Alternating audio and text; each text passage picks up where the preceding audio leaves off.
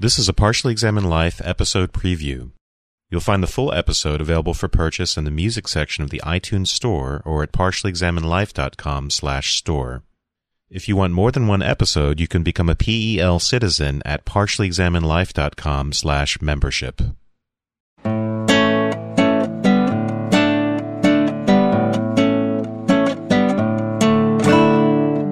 Listening to the Partially Examined Life, a philosophy podcast by some guys who were at one point set on doing philosophy for a living, but then thought better of it. My name is Mark Linsenmayer, eking out a meager existence in Madison, Wisconsin. This is Seth Paskin uh, from the heart of Tex-Mex country, Austin, Texas. And this is Wes Alwan doing a lot of sleeping in Boston, Massachusetts.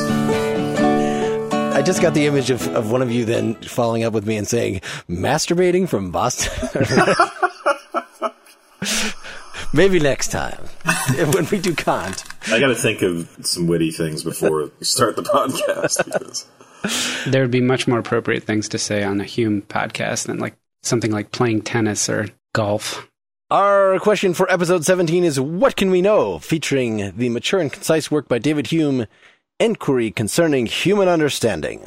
If you would like a link to that text, please go to our website, partiallyexaminedlife.com. Why, there are many wonderful things at partiallyexaminedlife.com, like some discussion boards. We have a Facebook group. I'm doing a, a blog of my experience reading The Oh my God, are you? so you, can, you have not seen that? I, I started an entry uh. in the discussion board of Facebook.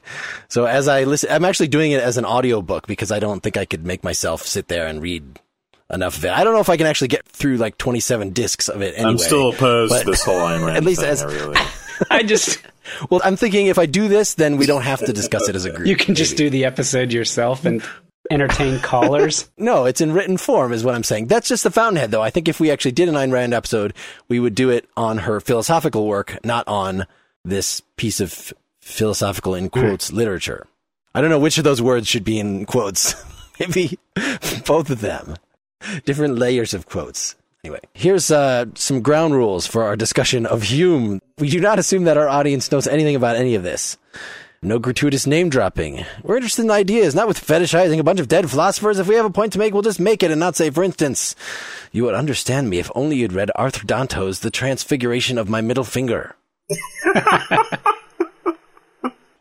we shall be rigorous and exact in all that we say, except in cases where not doing so seems like it would be more entertaining. So, Mr. Hume, anybody want to give an intro, a history, uh, whatever? We should say this that in the tradition, when Hume is taught, he's usually taught as part of a three pack. To get your British empiricists, you get uh, Locke, Berkeley, and Hume as a three pack. We had opted not to read Locke and Berkeley, at least not right now, just go straight to Hume. So, for anybody who's wondering whether they missed the Locke episode, that you have not. But I think Hume does comment quite extensively on Locke and does rely on many of the things that Locke says, even though he puts it in the footnotes. So it's probably worth a bit of review, but I don't think you have to have read it in order to get the force of what he's trying to say. And Yeah, I should uh, say so. We've got a lot of requests, which you can also do on our website for future episode topics. Many of them being modern people, Sartre, Heidegger, folks like that, and a lot of them it would be very hard for us to do. We felt without having done some Kant on epistemology. In order to do that, then you have to do a rationalist and an empiricist on epistemology. So that is what we are doing right now. For the next three episodes, we're going to, this is our empiricist, right? Guys who think all knowledge comes from experience. And then we're going to do uh, some more Plato, some heavy duty uh, rationalist epistemology.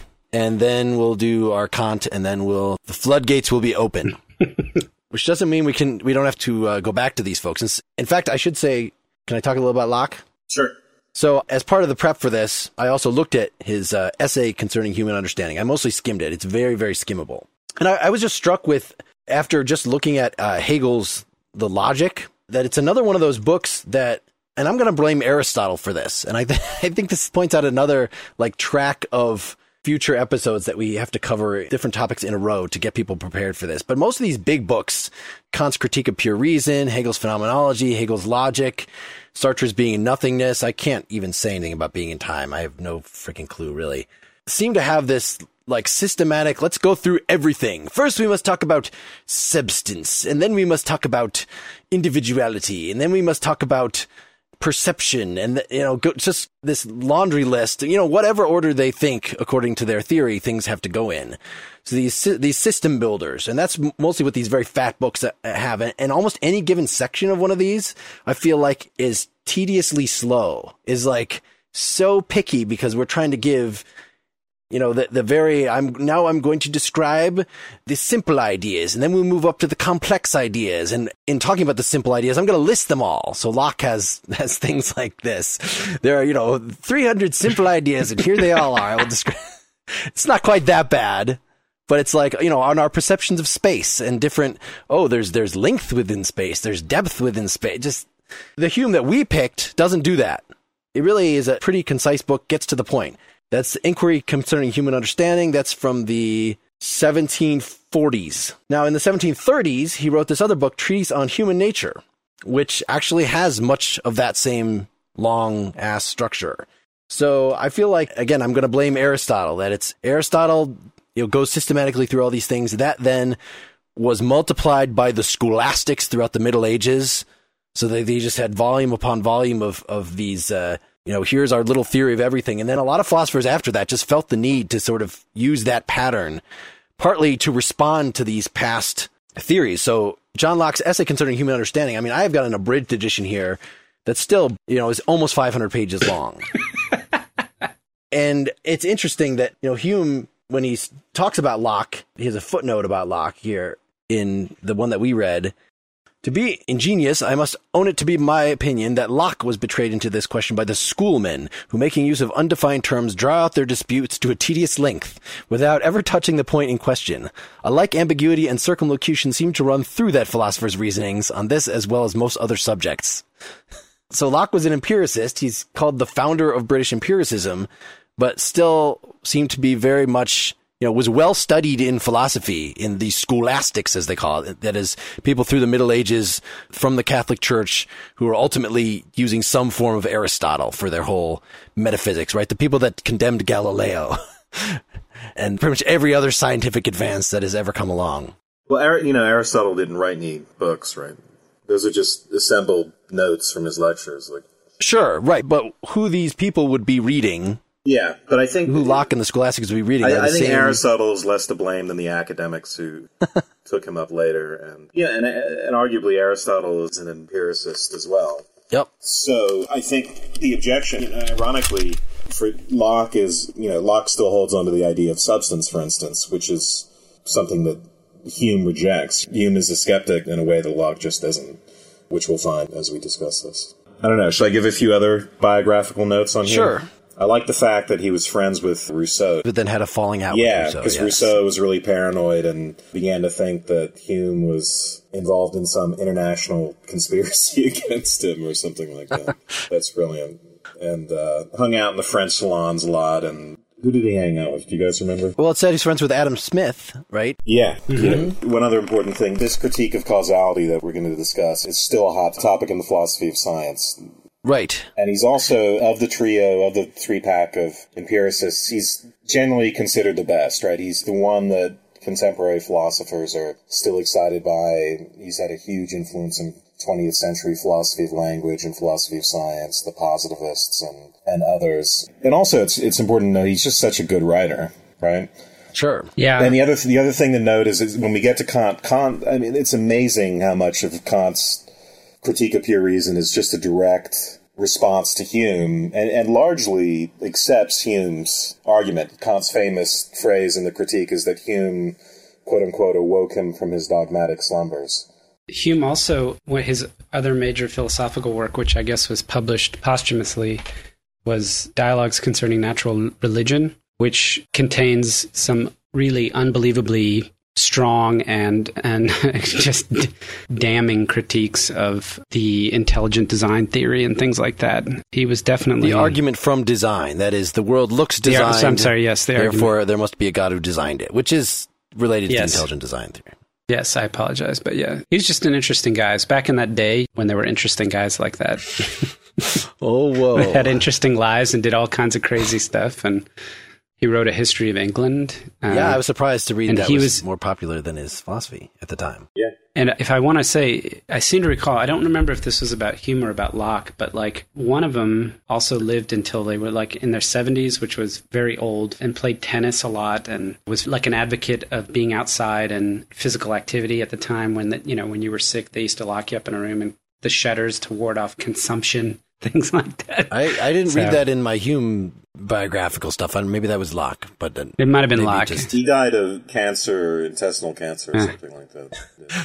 but he was But playing he was tennis apparently the cheer- whole time. cheerful to the end of his Might- days. it might have been Locke. He, he, while he was dying, he organized the publication of um, the uh, religious treatise that appeared after he died. It's definitely something that was unique to the, uh, I'd say, more typical of the English. You know, you wouldn't get that kind of stuff out of the, the Continentals. So. Which What the kind of anti-religious stuff?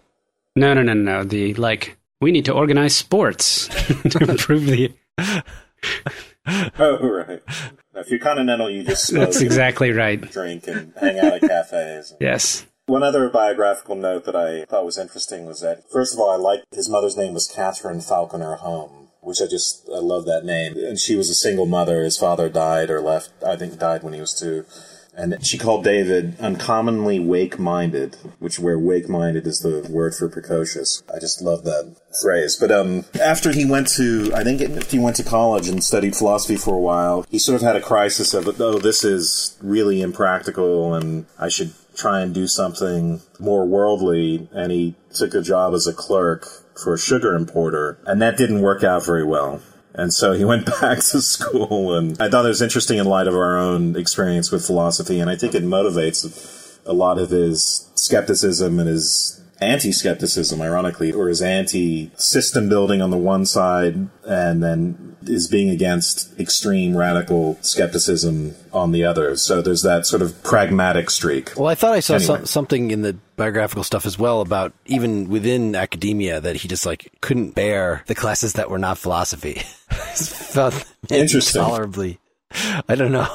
Also, he never got an academic post. He never became a professor because of the controversial nature of his uh, his writings. So we should jump for that, and that's sort of why you know Hume. He's not like the most. I, I was going to say he's the most extreme of these empiricists, but Berkeley is like extreme to the point of silliness in a different way, to the point of saying that the material world just doesn't exist and everything is ideas, and so he's. But definitely, Hume is an advance beyond Locke. There's an orderly advance there in terms of breaking away from the scholastics, and you can see as far as religion goes, why you would run into problems because the whole point of empiricism is that we can only know things that we get from experience. We don't experience religious matters. Therefore, we can't know anything about religious matters. Bam! Done. But yet Locke doesn't think that. Locke, like when I was looking through Essay Considering Human Understanding, he supports the, uh, I mean, he has an argument against the ontological argument for the existence of God, which is the one that Descartes uses in the Meditations. But he believes the uh, cosmological argument, which is that, oh, everything has a cause. There must be a first cause. That's God. Like he buys that just fine. And the reason Hume does not have that available to him is exactly a matter of his analysis of causality, which is, I guess, our main topic today. Okay. Should we just give at least his version of empiricism in the first place? Well, I'm looking back over my notes and I'm wondering whether we need to even start from the beginning, you know, the different species of philosophy, talking about moral philosophy. And No, not that. yeah, I think we can, even though it's, there's some really nice poetic parts there. The feelings of our heart, the agitation of our passions, the vehemence of our affections dissipate all its conclusions and reduce the profound philosopher to mere plebeian. He's got more like that. Okay. Origin of ideas. So he uses some slightly more technical, or I should say more precise language than Locke does. But basically, what he says is look, there's a difference between perceptions, which would be something that you are experiencing right now in the present, and your memory of a perception that you had in the past, or your anticipation of a perception you might have in the future in your imagination. He says, per- Right, right. You're already. Not- That's just funny. no, no, no, no, no. He starts off using the word perception before he does the definition. But I think perceptions, right, are all the kind of intake, right? Jeez, you guys, man. just hang on just one second. So he says, look, memory and imagination can mimic, but you cannot reach the force and vivacity of the present experience. So his criteria, this is important, is that force or vivacity of your experience basically tells you that you're experiencing something in the present or you're not. And so he says this is true for all perceptions. And he puts in here love, anger, pain, color, all of those things. So he says, okay, let me, let me be more precise. He says there's basically two different classes of perceptions of the mind that are divided by virtue of their degrees of force of vivacity. One is thoughts or ideas, which would be memory or imagination, and the other is what he calls lively impressions, which are present experiences where you see, hear, smell, feel, have emotional, you know, that sort of thing. Right. It's interesting that he doesn't say just like sense impressions because he's leaving it open. Like, what sense exactly is it that gets at our sense that you're afraid of something? Like he doesn't, right? Exactly. He doesn't commit could- himself to analyzing that as, oh, I get that through, you know, the touch of my, the own heat of my body or the sound, you know, any of that crap. Which No. Locke definitely does. Like he's all, it's the senses, you know, talking about sense data and things like that. Hume doesn't seem to use that language. No, I mean, for him, Well, sense data are are one kind of impression, and then there's hate and love and desire and will and all that. Stuff. Yeah, stuff. like you could have the experience of fear, like have somebody threaten your life and have the experience of fear, and that counts as a lively impression in the same way that like seeing something does. It's a present experience that's delivered, quote unquote, through the senses. Right. And finding that you believe something is the same kind of thing, right? Like I see there's a book in front of me. I have an impression of the book, and then I also have an impression of my thought. Maybe I'm jumping ahead here. That I believe that there's a book there. Yeah, you are jumping ahead. Okay. Things get But I- complex very quickly. But one of the things I really like about this is I like this force and vivacity. This is the same move that Descartes makes to throw back to a previous podcast. You know, when he says that the way you distinguish between dreaming and reality is sort of the force and vivacity of the impressions. And it's something that I still believe myself. I like that quite a bit. It's just he builds a pretty big edifice on top of on top of that. I don't know. It seems when it's put that way, if it's really just that's the only way we know whether we're having an actual experience now or just thinking of something is that it's more lively. Like he gives examples that make sense. Like when you get hurt, you experience that pain a lot more intensely than you do the memory of that pain. And it's qualitatively different. You can tell the difference. You can tell that you're not experiencing the pain now. But it doesn't follow from that that every single idea will be less lively than every single impression. There are plenty of impressions that I have that I'm only vaguely aware of certain things. You know, I'm getting some impression of the air around me right now, but unless I'm paying attention to it, I it just barely even registers at all. If but yet that compared with my memory of some trauma I underwent, you know, in a nightmare or something, force and liveliness doesn't capture the difference between those. No, I agree. But what he's saying is that the idea or the memory or your imagination of any particular thing will always be less Yep. forceful and vivacious than your actual lively impression of that thing. But it doesn't mean that there isn't a difference between the force and vivacity of various impressions and thoughts and ideas. I think also interesting, Locke specifically, I think, says that the ideas are copies or echoes of the lively impressions. But can Hume really say that? He can't say that. Hume, right, okay, Hume can say there's copies, but Locke can actually say, you know, we have these moment to moment impressions that then cause the ideas in our heads, right? Whereas Hume doesn't want to bring cause in there, right? Right. The impressions don't cause the ideas. I, well, I don't know. I don't know. Uh, that's Well, a- th- this that's is going to be the theme that we're we're finding running through this is that Hume wants to give a description of experience that's all just like we're sitting back watching a parade of images. And, and I mean that's just an analogy. They're not all visual, but any any then theory we have about what's going on behind those images or what's causing the images or anything like that, that's all outside of our experience and something that in some strong sense we can't really know anything about. Whereas for Locke, he really still thinks, even though he's an empiricist, that we are perceiving objects in the world, that we don't know much about the objects in the world, but surely those objects in the world are causing our impressions. He definitely goes so far as that. Right. For Hume, object is already an abstract, since an object is composed of many Right. impressions. Should we go over the critique of Well, causality? we have to do a little bit more to get there, I. Yep. think. So you've raised sort of one clear criticism, right? Which is that your sort of present experience isn't mediated into a thought. He can't have you having a thought or an idea about a lively impression. Thoughts and ideas are things that take place after the fact or independent of the experience, that the experience is somehow visceral and direct. So that's one thing we have to consider. And then, of course, the second thing is that in his notion and in this empiricist notion is that what experiences provide you are what we might call the kind of lively impressions that can be resolved or that create simple ideas. And that what consciousness does or what you do in your mind is that you take all these simple ideas that you get from experience and you combine them in various ways to come up with compound or more complex ideas that are really various combinations and forms of basic, simple, lively impressions and experiences. And that's why Locke goes to all the pains of trying to enumerate what all these simple experiences are, is that he's going to have to use that as the foundation and say that, well, anything that you can think is somehow reducible to all these basic, simple impressions of mm-hmm. color, sound, space, whatever those happen to be. So, give an example of a complex so I think in the text, his examples is something about a golden mountain. So he says, yeah. in your imagination, you can imagine a golden mountain. Really, what you're doing is just combining the ideas of gold that you've had an experience of and mountain that you've had an experience of. And you're creating this thing in your imagination called a golden mountain, which of course doesn't exist anywhere. So that's meant to answer the question of how can you have an idea of something that you haven't actually experienced? It's that you have these combinations of ideas that were based on experience.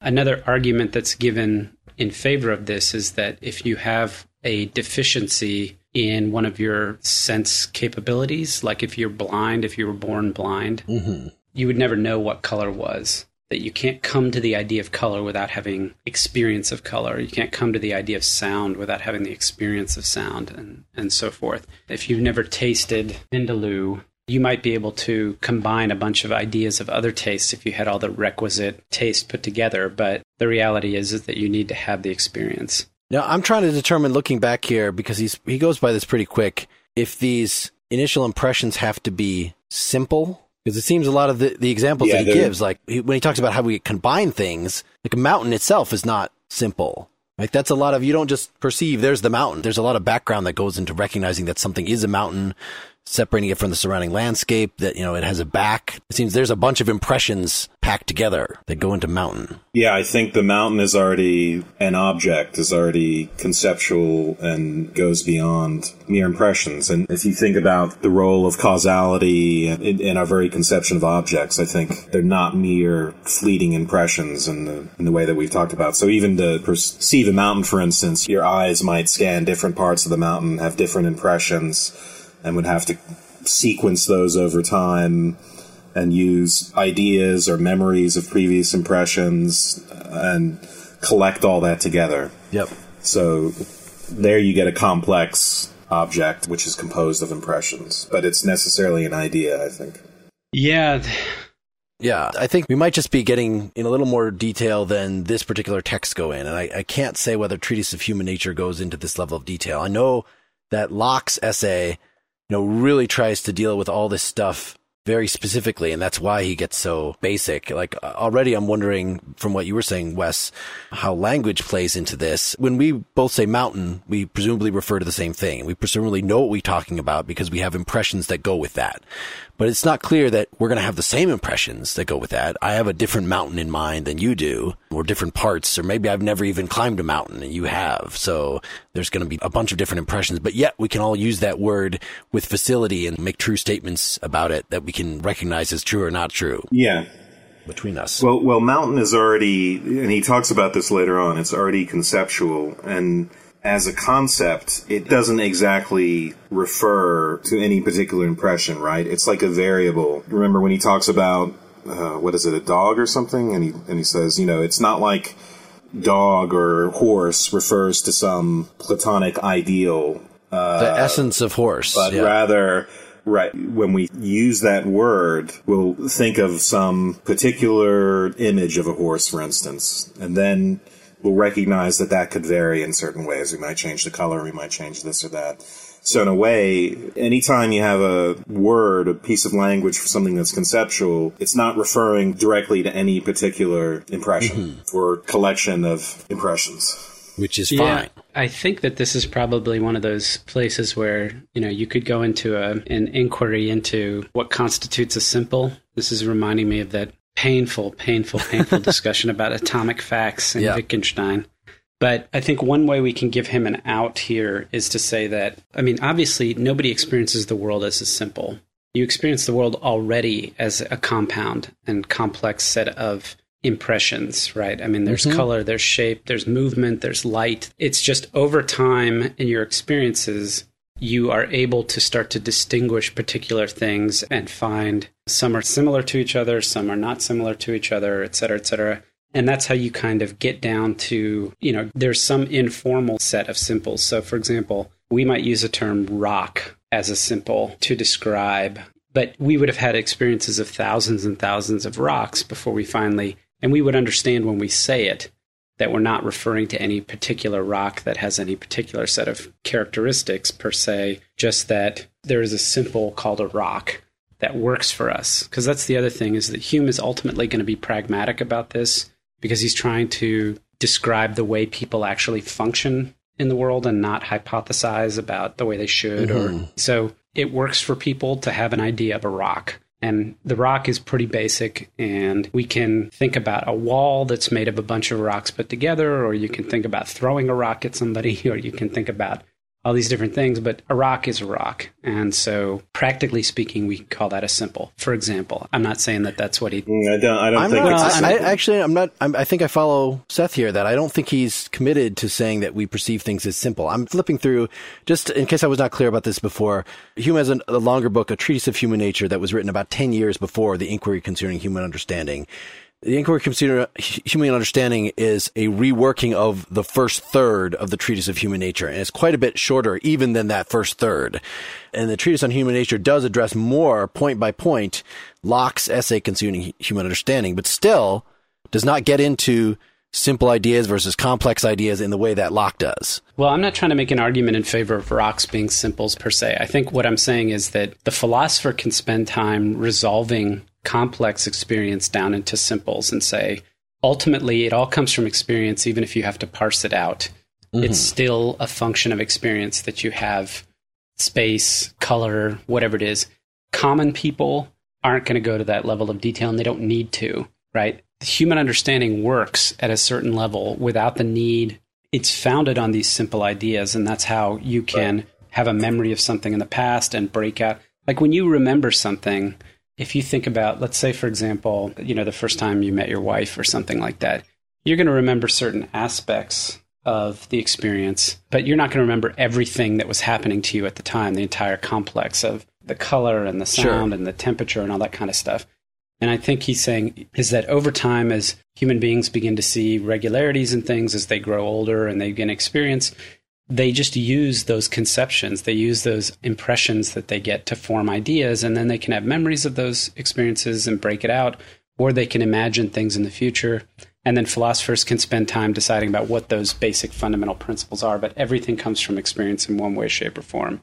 Yeah, but I think uh, it's important just to every every impression is a simple that leads to a simple idea, and the rest of it is complexes. Ideas can be complexes of simple ideas. And the reason why that is important is that association, which we'll talk about in a moment, including especially causality, is implicated in anything that we think of as an experience of an object or something that we would call a full scale experience. The impressions and simple ideas are like the fleeting little bits and pieces that have to be assembled into what we would call experience. So I do have a quote here. This is actually from the Treatise of Human Nature, which I will not quote anymore. But I just, I knew he went in a little more depth here.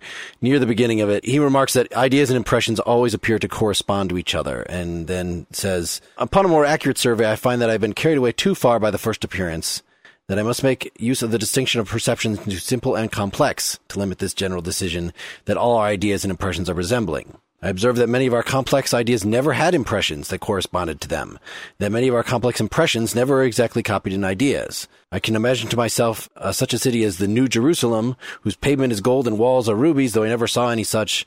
I have seen Paris, but shall I affirm that I can form such an idea of that city as will perfectly resemble all its streets and houses in their real and just proportions?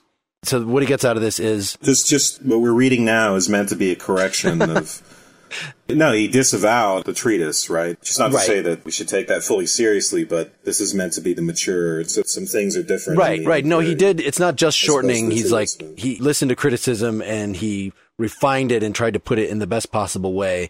Still, I, you know, it's interesting. It was only now in going back to read this this time that I sort of got the distinction between the two books. I don't know if I just didn't pay attention to that, but like I read plenty of the treatise in various classes at the time. Like people still read that. They don't just throw that away and read the inquiry. No, no, no. I'm not saying. Yeah, Um, yeah. And I think part of it is because he gets more into these distinctions, which maybe he decided later just don't matter that much.